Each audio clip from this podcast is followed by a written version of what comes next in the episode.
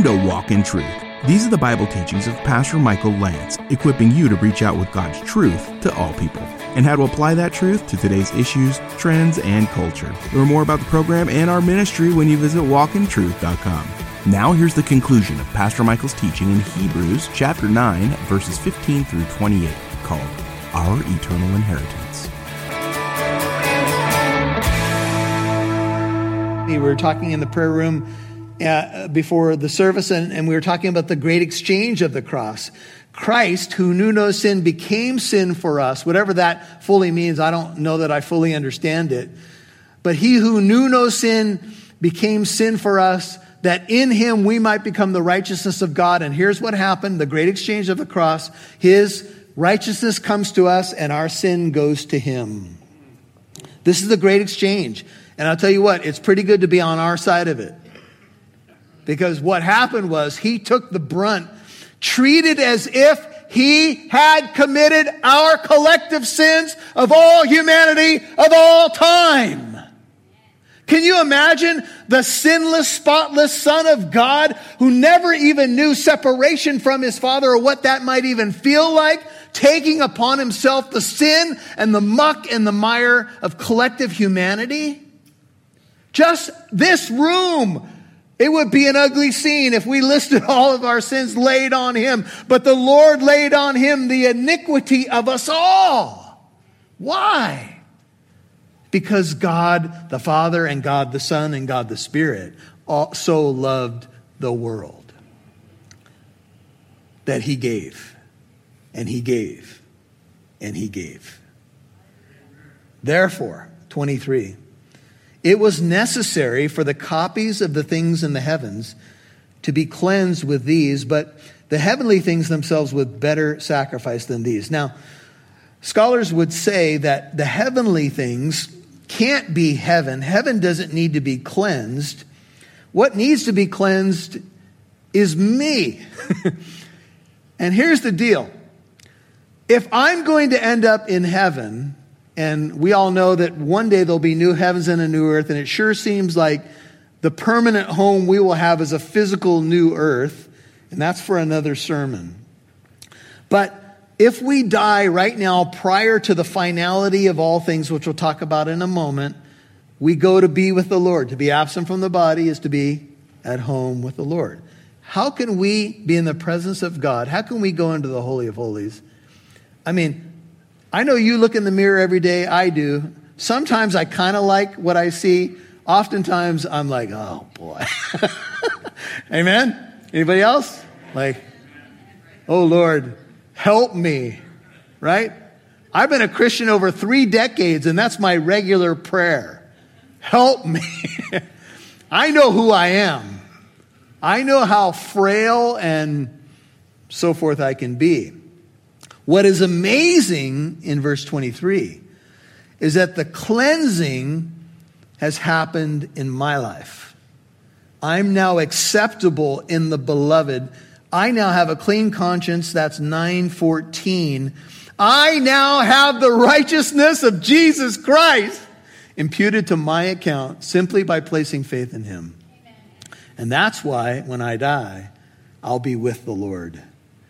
I don't need an additional cleansing. I've been cleansed from my sin. Amen? You don't have to walk around under condemnation because there's therefore now no condemnation to those who are in Christ Jesus. Romans 8 1. You don't have to live that way anymore. You don't have to live with uncertainty. And that's what the writer's been trying to say. Don't go back to that system. That system has nothing for you. It's been fulfilled. Don't go back to the shadow. Trust in the substance. Christ has done his cleansing work, and we are often called a dwelling of God, Ephesians 2:22, a spiritual house, 1 Peter 2:5, the temple of the Holy Spirit, 1 Corinthians 6:19, etc. And so notice, for Christ did not enter a holy place made with hands, a mere copy of the true one, but Christ, notice, entered into heaven itself now to appear in the presence of God for us. His ministry of intercession continues. He's paid the price, but he continues to intercede for us. And I don't think that anybody knows every angle of what that means. Some, some say he's praying for us. Some say that it's just the ongoing effect of his uh, passion, the death and the resurrection of Christ, uh, etc. So that's something that you can walk out. But here's what we know it's been paid in full. In a rural village lived a doctor who was noted both for his professional skill and his devotion to Christ. After his death, his books were examined. Several entries had written on them in red ink Forgiven, too poor to pay. Unfortunately, his wife was of a different disposition, insisting that these debts be settled. She filed a lawsuit before the proper court, went before the judge, and was being heard. And the judge asked her, Ma'am, is this your husband's handwriting in red, too poor to pay, forgiven? She replied that it was. Then said the judge, Not a court in the land can touch those who have been forgiven. And that's our story. We may have an accuser who accuses us day and night, but his accusations mean nothing because he, who is he who can condemn? Christ is the one who paid my ransom. If I have the righteousness of Christ, there's no accusation that could stand in heaven against me and against you. And that's why a Christian can walk in joy and in freedom. Nor was it that he, Christ, should offer himself often as the high priest enters the holy place year by year with blood not his own. The high priest had to go in, we've learned about this, and he had to offer a sacrifice for himself and then do it for the people not Christ, and not often, only once. Otherwise, he would have needed to suffer often since the foundation of the world. But now, once, keyword, at the consummation of the ages, Jesus has been manifested to do what? To put away sin. You know what that language is? That's the language of what forgiveness means. Forgiveness means your sin has been put away as far as the east is from the west, so far as he removed our transgressions from us. This is literally for the disannulling of sin. How did he do it? By the sacrifice of himself. He put your sin away. You know that he appeared, 1 John 3 5, in order to take away sins. Behold, the Lamb of God who takes away our sin pictured in the scapegoat who carries the sins away on Yom Kippur, the Day of Atonement. That's the imagery, that's the word forgive, to carry your sin away. And that's what God has done in Christ. Amen?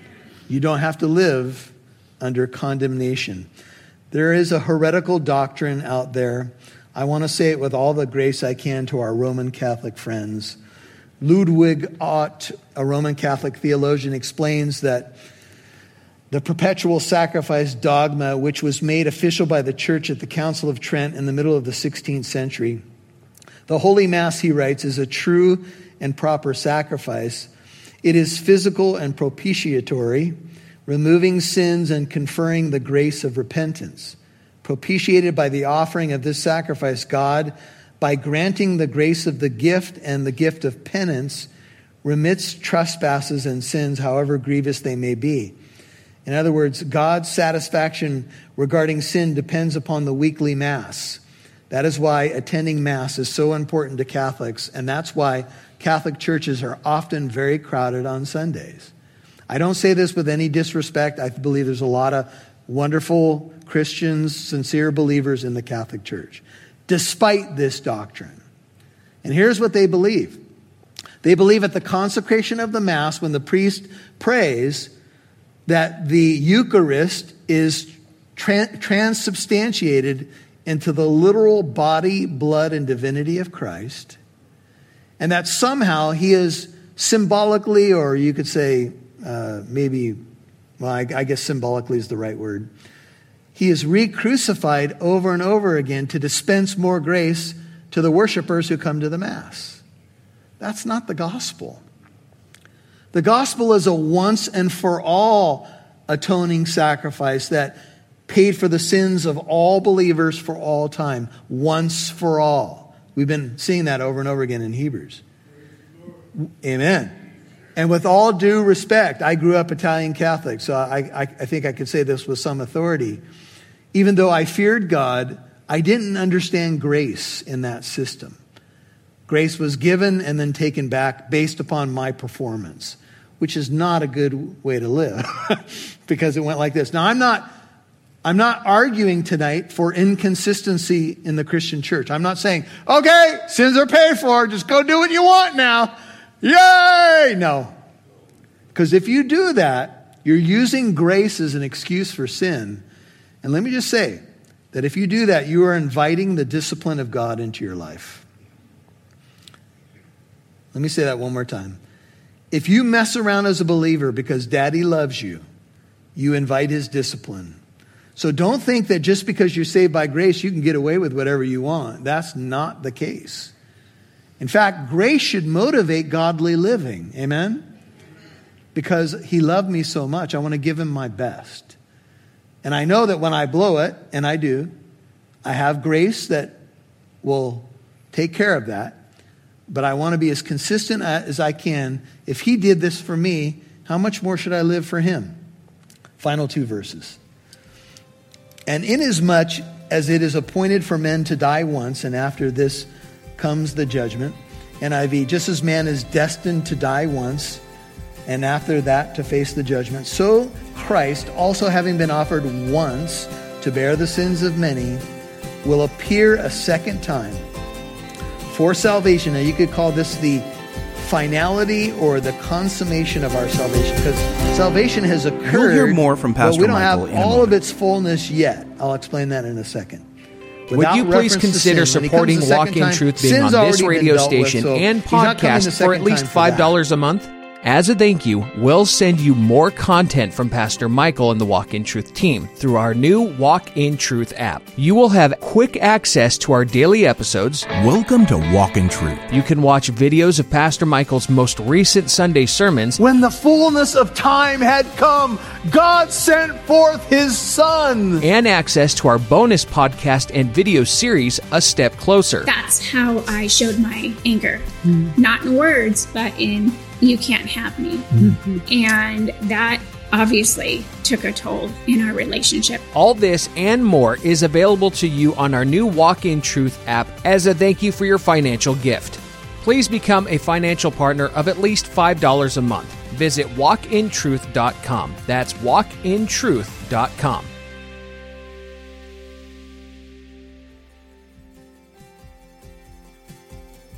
We'd love to see who's listening, so please connect with us on Facebook, Twitter, or Instagram. Just do a search for Walk in Truth Show. Now, back to Pastor Michael Lantz right here on Walk in Truth. Salvation has occurred, but we don't have all of its fullness yet. I'll explain that in a second. Without reference to sin. When he comes the second time, sin's already been dealt with, so he's not coming the second time for that.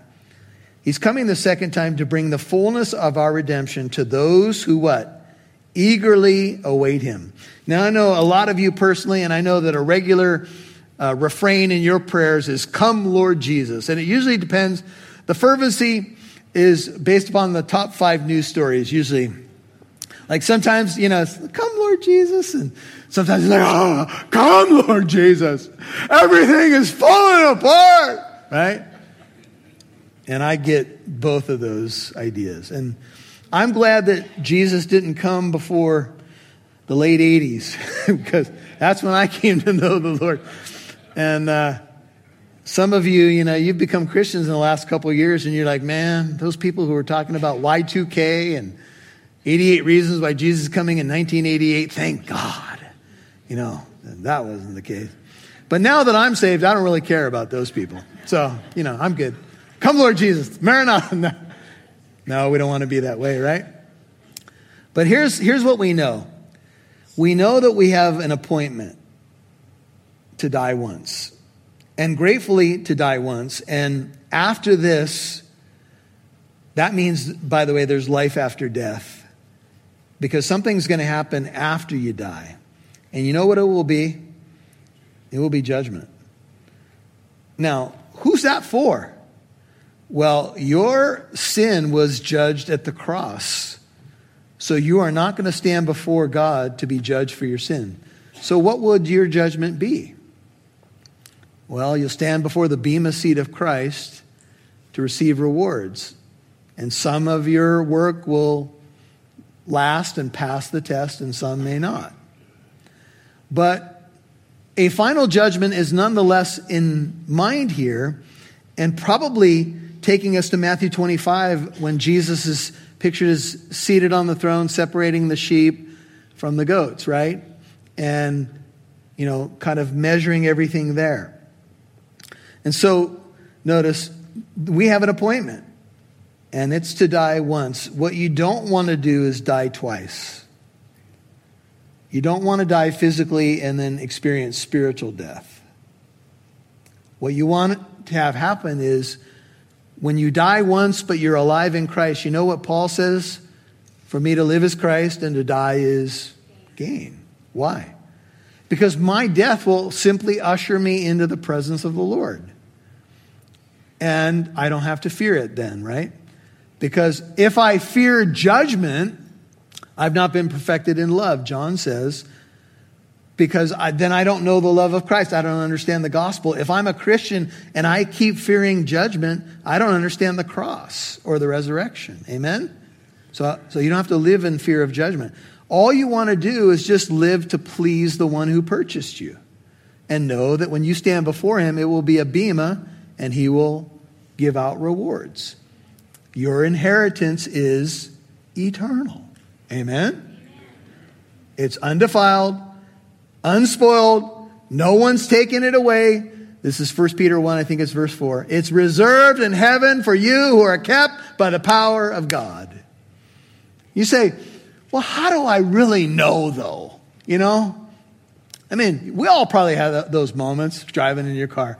Man, been a Christian for this long and preaching the gospel and telling my friends, but how do I really know? You know how you know? You have a down payment. The Holy Spirit has been given to you and me as a down payment guaranteeing our future redemption. If you know that the Spirit of the living God lives inside of you, you already have the down payment. And that's how God has guaranteed it. It's, he's the earnest money. The very presence of God is God's guarantee that He's going to finish what He started in you. Amen? That's the beauty of the promise. And so, what we have in verse 28, final verse, is once again Yom Kippur imagery, Day of Atonement, once a year. But here, Christ is pictured as going into the Holy of Holies, and he will appear a second time.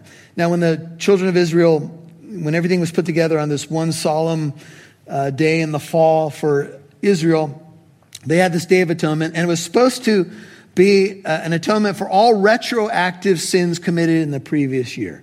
So everything that you did wrong as, as a nation uh, was supposed to be dealt with on the Day of Atonement. And the high priest had to do all of his preparation, and we talked a little bit about the rope that would be tied to his leg and some of the tradition, just in case he died in there. He had to do everything the right way. And he would go in there, and no one, no one else could go in. The priest, even the priest could, could not enter the Holy of Holies, but the average person was just kind of looking over the curtains. And you know where they were waiting for? Did, did he come out? There's a lot at stake here. You know, the, the national sins for the last year. I've been recounting them as we're waiting for this guy. I hope, I hope he dressed right and did things right and the, and the blood atonement for his family was right and he didn't mess anything up. Is he coming out? Did he come out? You know, you can imagine maybe, you know, thousands, millions of people waiting. And when he reemerged, everybody's like, oh, thank you. There he is. Forgiveness. Hallelujah. Right? Well, when Christ comes a second time, he's going to reemerge from the Holy of Holies in heaven. And we are looking for the appearing of the glory of our great God and Savior. Are you eagerly waiting for him? And when he comes, you know what it's going to be? It's not going to be Salvation, it is finished like from the cross. It's going to be a second, it is finished. It's time for new bodies. It's time for a resurrection. It's time for the marriage supper or whatever we're going to experience. It's going to be all there when he reemerges or he reappears at the second coming. He came at the first coming, fulfilled. He's got a current ministry in the Holy of Holies right now, interceding for you. That's how much he loves you. And when he comes again, resurrection time, fullness of the inheritance time, wiping away every tear from our eyes, glory. Amen. Amen. Hallelujah. Father, thank you for this great section. Thank you for the precious people of God who are standing on the promises. Thank you for an eternal inheritance, undefiled, unspoiled, reserved in heaven for us who are kept by the power of God. That power is in us as believers, and we're grateful for it. It's a keeping power. The inheritance that we have is eternal, and it's all linked to the testator who was killed for my transgression, who died for my iniquity, who purchased my redemption, and who covered me in his blood. Oh Lord, what can we say to such amazing promises? Only we can say, Thank you, Lord. Thank you for so great a salvation. And I pray that we as a church, as we bask in the beauty of that salvation, would be filled with the Spirit, filled with the joy, the love, that we'd want to share this with others, Lord. Help us to be about your business. And for anyone who hears my voice right now and doesn't know you yet, I pray that they would trust in Jesus alone, not in self help programs. They can be helpful to an extent, not in their own merit, not in their own effort, but in the finished work of our great God and Savior, Jesus Christ. Amen. You've been listening to Our Eternal Inheritance, Part 3 on Walk in Truth. That was the conclusion of Pastor Michael's teaching in Hebrews 9 15 through 28. And if you missed any part of today's program, Walk in Truth is on Apple Podcast, iHeartRadio, Spotify, and many more podcast apps. Listen for free to Pastor Michael's teachings in more books of the Bible. We'd also love to hear from you. You can email Pastor Michael with your questions you may have from his teaching today, or maybe you have a question about something else, or need encouragement, or prayer. Maybe you'd like to share how Pastor Michael's teachings have affected you. You can email Pastor Michael at contact at walkintruth.com. That's contact at walkintruth.com. And thanks for reaching out. You can also find our mailing address on walkintruth.com. Now, here's Pastor Michael with the final word. Well, the bottom line is that we have an eternal inheritance in Christ. And you know what? Right now, we are living for the King and the kingdom of God.